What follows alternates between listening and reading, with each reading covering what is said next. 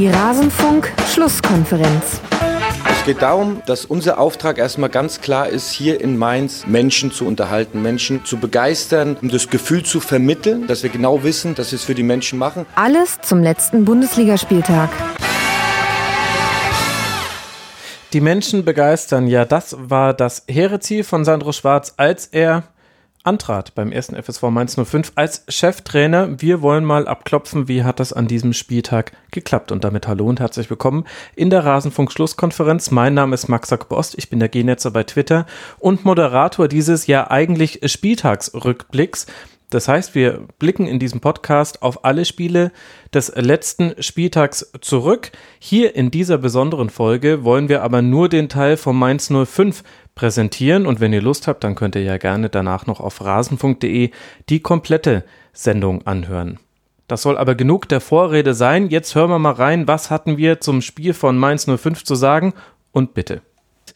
Dann können wir jetzt auf den Viertplatzierten dieser Tabelle nach dem 25. Spieltag gucken. Das ist Borussia Mönchengladbach, das mal wieder gewonnen hat. Nach vier Spielen mit drei Niederlagen und einem Unentschieden gelingt mit einem 1 zu 0 bei Mainz 05 nach Tor von Elvedi mal wieder ein Dreier. Und Mainz dagegen rutscht nach der fünften Niederlage im sechsten Spiel auf Tabellenplatz 13 ab und steht damit so schlecht wie erst einmal in dieser Saison tatsächlich. Oliver, wie haben dir beide Teams gefallen im Samstagabendspiel? Ich fand ja Mainz sogar besser in mhm. dem Spiel, wahrscheinlich nicht als einziger, ähm, ist eine Mannschaft, die äh, sich eigentlich gut verstärkt hat mit echt ein paar interessanten Spielern, die vor allen Dingen natürlich sehr schnell sind, physisch stark. Ähm, in Mainz ist Ruhe, da wird keiner, dreht keiner durch. Das ist irgendwie ein harmonischer Verein. Trainer äh, hat keine Spirenzchen im Kopf.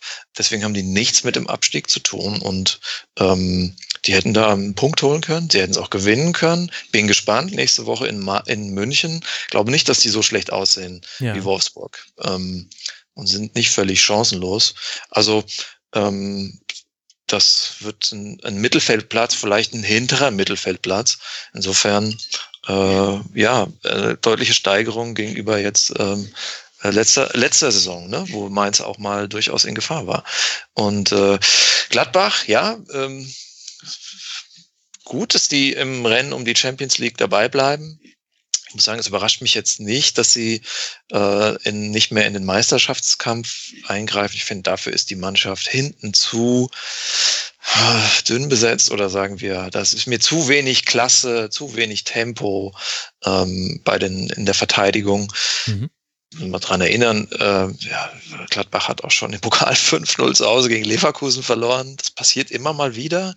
Ja, äh, letztes, letzte Saison 6 zu 1 in Dortmund verloren, die danach völlig einbrachen.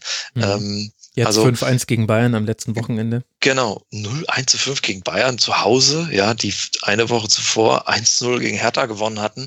Das ist jetzt kein Spitzenteam. Ähm, Platz 4, vielleicht Platz 3, ist drin für Gladbach. Aber Leverkusen kommt von hinten. Das kann auch noch irgendwie eins nach unten gehen für Gladbach. Tobias, deckt sich das so mit äh, deinen Einschätzungen dieser Partie? Also vor allem auch die Aussage, dass Mainz 05 eigentlich besser war als Gladbach. Ja, definitiv. Ähm, war auch, ich habe es leider nur gucken können, glaube ich, bis zur 75. oder 80. Minute. Aber äh, Gladbach hatte am Anfang diese, diese Dreierchance, wo sie nach wenigen Minuten, nach ein, zwei Minuten war das schon, ja. äh, dreimal abgeschlossen haben. Immer wurde es geblockt, der Schuss rausgegrätscht. Äh, da dachte man, okay, die Gladbach haben sich ein bisschen gefangen. Die haben ja, das also sind ja beides Mannschaften, wo es im Moment nicht so gut läuft. Letzten fünf Spiele gab es, glaube ich, drei und vier Punkte oder irgendwie so in der Richtung. Also jeweils relativ wenig Punkte. Ähm, die Form war eher schlecht. Und dann im Laufe des Spiels kamen die Mainzer immer besser rein und hatten in meinen Augen mehr vom Spiel, hätten das Spiel ja gewinnen, Punkt, wie auch immer. Also auf jeden Fall mehr rausholen können als diese 1 0 Niederlage. Ähm, ich fand auch, dass das am Ende ein bisschen, ein bisschen unverdient war, die ganze Geschichte. Und äh, für Gladbach natürlich wichtig. Sie hatten, also, Gladbach ist so komisch dieses Jahr. Alle reden immer über die Heimstärke, wie gut die sind. Neun Spiele, glaube ich, zu Hause in Folge gewonnen und kriegen dann in drei Spielen zu Hause eins zu elf Tore und verlieren natürlich dreimal mit diesem, mit dieser Ausbeute. Verstehe ich nicht, wie das funktioniert. Ähm, ist aber bemerkenswert, ja. definitiv. Und umso wichtiger war es jetzt natürlich, diesen, diesen Trend zu stoppen und zu sagen, okay, wir gewinnen, nicht schön, aber wir gewinnen in Mainz, wir holen drei Punkte. Meisterschaft, diese Diskussionen sind ja dann schon auch seit längeren Wochen hoffentlich veräppt, ähm, dass sie da oben nochmal was gemacht hätten. Aber ähm, klar, deren großes Ziel wird jetzt sein Europa und im Idealfall natürlich die Champions League.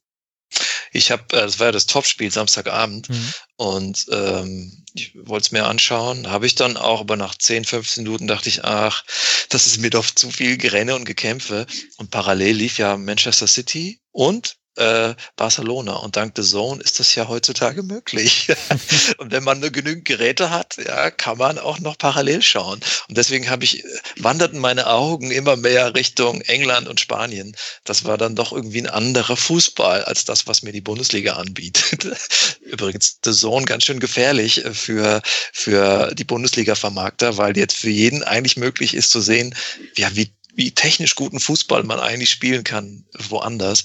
Denn äh, Bundesliga ist mir ehrlich gesagt zu viel Gerenne und Gekämpfe. Und das, das Spiel war ein Beispiel.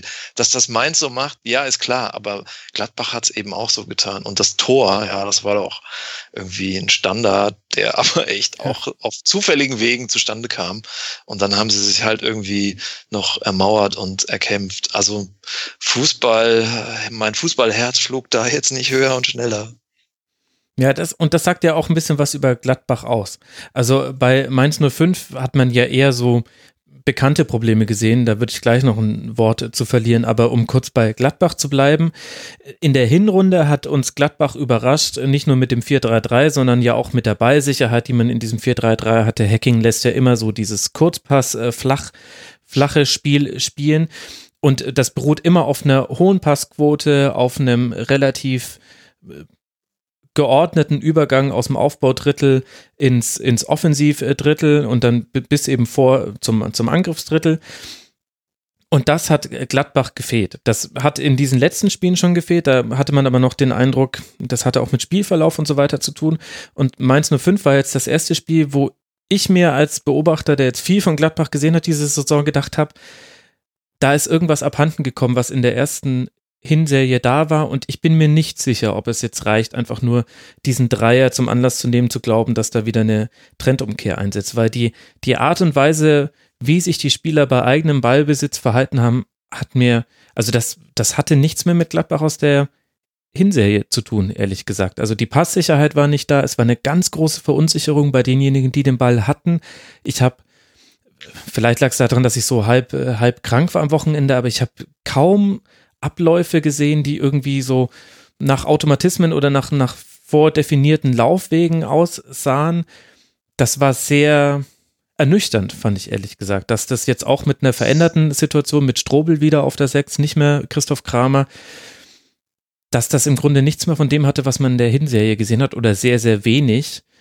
Und deswegen bin, wäre ich da auch, wenn wir jetzt sowieso so viele Prognosen machen in diesem Podcast, ich wäre da pessimistischer bei Gladbach, was es angeht, diesen Champions League Platz zu verteidigen gegen Leverkusen.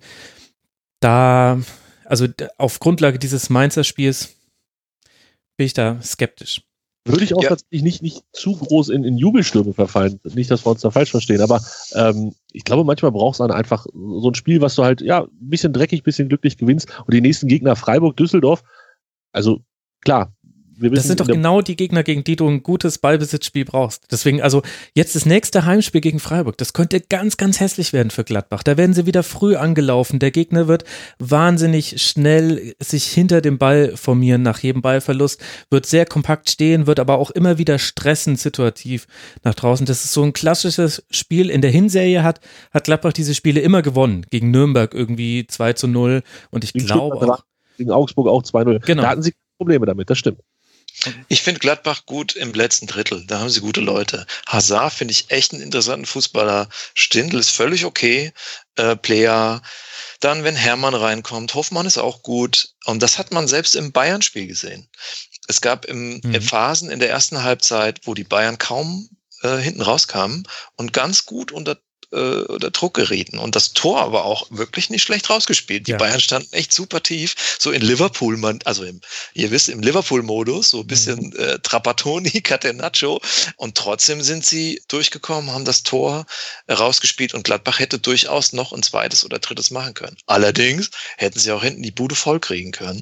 Ähm, weil das Mittel, also Spielaufbau und Abwehr, finde ich, finde ich, nicht gut geordnet und das sozusagen, äh, Dieter Hecking, finde ich, äh, lässt sich in seiner Karriere beobachten.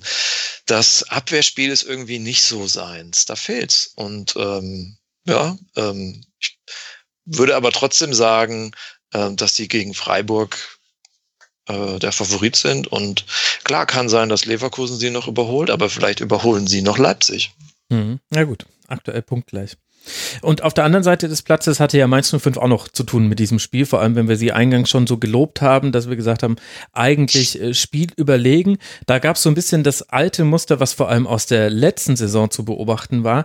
Mainz 05, wenn das Tor am Horizont erscheint, dann werden die unglaublich hibbelig und dann schießen die auch viel zu häufig von außerhalb des Strafraums. Das hat zwar Sandro Schwarz irgendwann in dieser Saison mal eingefordert, in der Phase, in der Mainz 05 so wenig äh, Tore erzielt hat. Das war so rund um den fünften, sechsten, siebten Spieltag. Aber eigentlich hatten sie das besser wieder in Balance bekommen, dass sie häufiger, dass sie nur dann von außerhalb geschossen haben, wenn der Weg in den Strafraum wirklich dicht war. Das erste Mittel der Wahl waren immer Flanken von außen. Gerade Aaron ist da total wichtig. Hat man in den letzten Spielen auch wieder gesehen.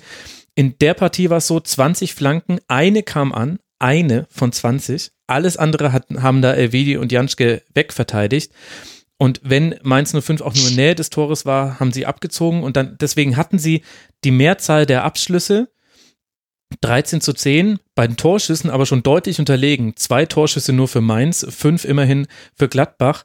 Und deswegen äh, tue ich mich auch so ein bisschen schwer. Auf der einen Seite stimmt es natürlich, dass sie eigentlich mehr Spielanteile und so weiter hatten, aber wer seine Chancen in einer so niedrigen Qualität herausspielt, der hat irgendwie das Tor auch nicht verdient gehabt. Also äh, für mich war das ehrlich gesagt 0-0, dieses Spiel.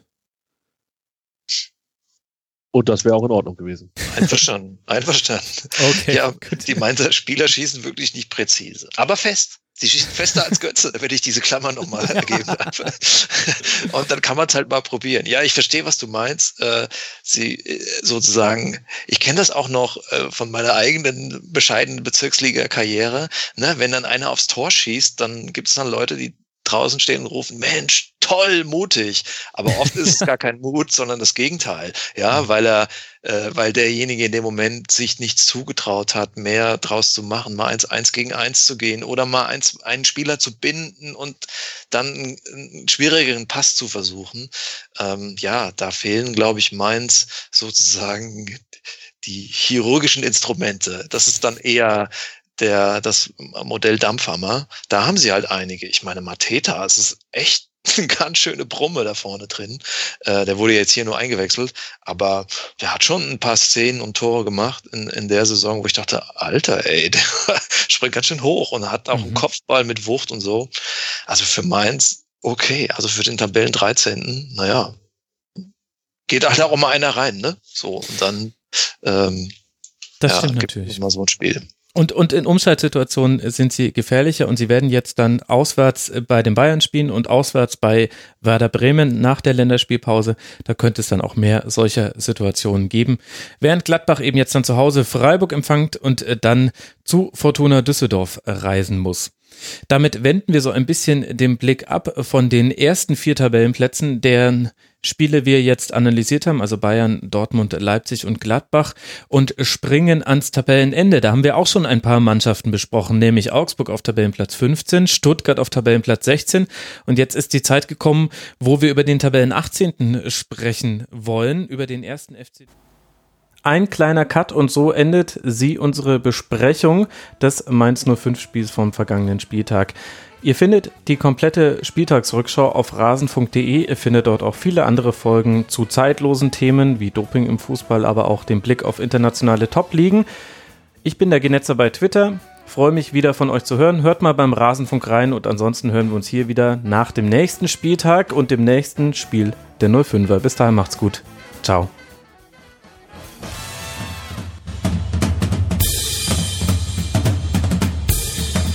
Das war die Rasenfunk-Schlusskonferenz. Wir gehen nun zurück in die angeschlossenen Funkhäuser.